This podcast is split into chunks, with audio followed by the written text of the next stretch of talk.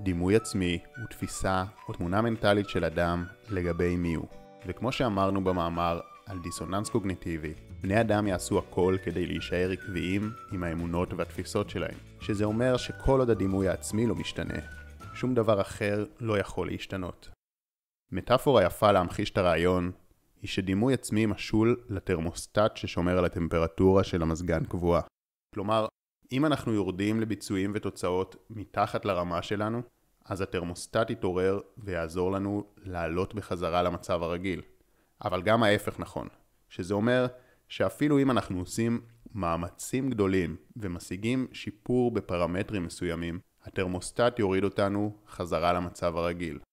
מסיבות אלו, אם יש לנו דימוי עצמי נמוך בתחומים מסוימים, אפילו אם נשתמש באסטרטגיות נכונות, נשפר את המיומנויות שלנו ונפגוש בהזדמנויות טובות, עדיין הדימוי העצמי ישאיר אותנו תקועים ולא יאפשר לנו לממש את מלוא הפוטנציאל.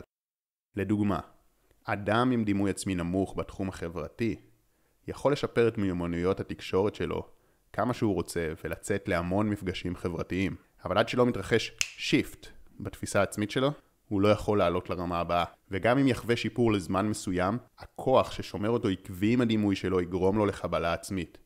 ואיך רוב האנשים מנסים להשיג תוצאות? הם פועלים בעולם החיצוני, מטרות, פעולות, רכישת ידע וכלים, שזה מעולה, אבל אם לא עובדים קודם כל על הדימוי העצמי, הוא עשוי להוות גורם מעכב. עכשיו, עשויה לעלות השאלה, איך זה יכול להיות שתפיסה מנטלית משפיעה יותר מהמציאות עצמה?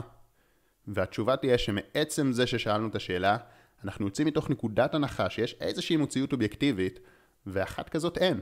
כי האינדיבידואל יכול לראות את המציאות רק דרך העיניים שלו.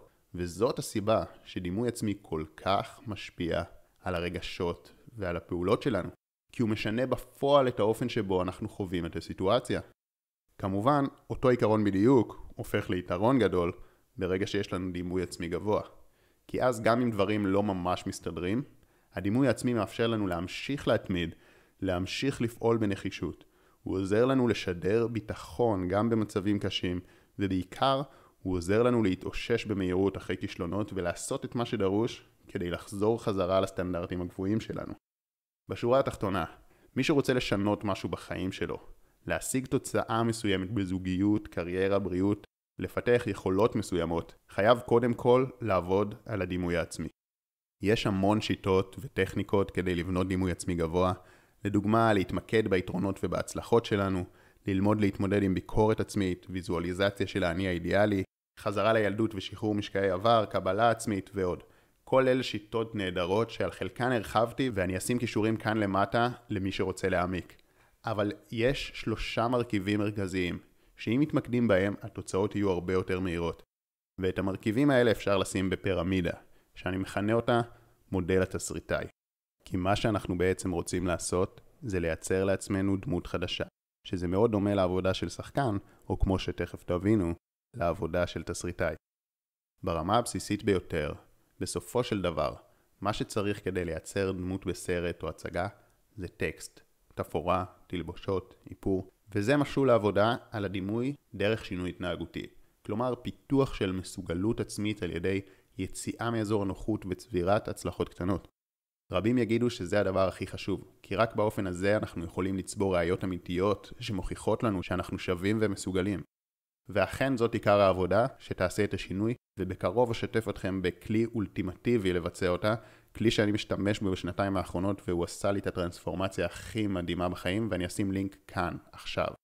הבעיה עם השיטה היא שאם תחשבו על שחקן שרק ממלמל טקסט, זה לא יהיה משכנע, זה ירגיש מזויף, וככה זה נראה כשמנסים לשנות את הדימוי רק בשיטת fake it till you make it.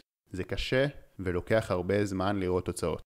מה שהופך דמות לאמינה זה שחקן מצוין, שממש מזוהה עם הדמות ברמה הרגשית, ככה שזה משדר החוצה, וזה משול כמובן לעבודה הרגשית ולפיתוח מיומנויות. אני אשים כאן כמה קישורים לכלים אפקטיביים, כאשר הכי אפקטיבי יהיה לעשות את המדיטציה שאני שם כאן, היא תעזור לכם להתחבר רגשית חזק מאוד. ועדיין זה לא מספיק, כי גם השחקן הטוב ביותר יורד מהבמה, וזהו, הוא יצא מהדמות, כי הוא יודע שזה רק הצגה, הוא לא מאמין שזה מישהו באמת. רובין וויליאמס לדוגמה, שיחק את הדמויות הכי מצחיקות ומאושרות, אבל בחיים שלו הוא סבל והתאבד. אז אנחנו לא רוצים להיות שחקנים שמעמידים פנים, הרי בכל המקומות אומרים לנו, תהיו מי שאתם. אנחנו רוצים להיות התסריטאי, לכתוב את הסיפור שלנו, לא לשחק בתסריטים של אחרים, להגדיר לעצמנו את הזהות המנצחת שלנו באופן שיהיה טבעי, הרמוני ובהלימה עם החיים שלנו. הבעיה היא שאנחנו לא מאמינים שיש אפשרות כזאת. אנחנו שבויים בתוך תיוגים שהחברה שמה עלינו, ולכן השלב הגבוה בפירמידה, שהוא הדבר הכי חשוב בכל העבודה על דימוי עצמי, זה עבודת מודעות שמטרתה 1. לערער את הדימוי העצמי הנוכחי שלנו, שלמרות שהוא מנטלי, אנחנו מתייחסים אליו כאל דבר מוצק וממשי. 2.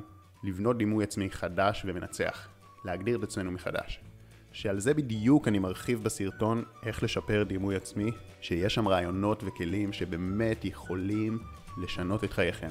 ובנוסף, מה שהכי יטיס אתכם קדימה, הוא שתעשו את המדיטציה המודרכת שאני שם כאן, היא תטמיע את השינוי בתת המודע. בינתיים, מאחל לכם לפתח דימוי עצמי חזק ומנצח, ובהמון אהבה, שחר כהן.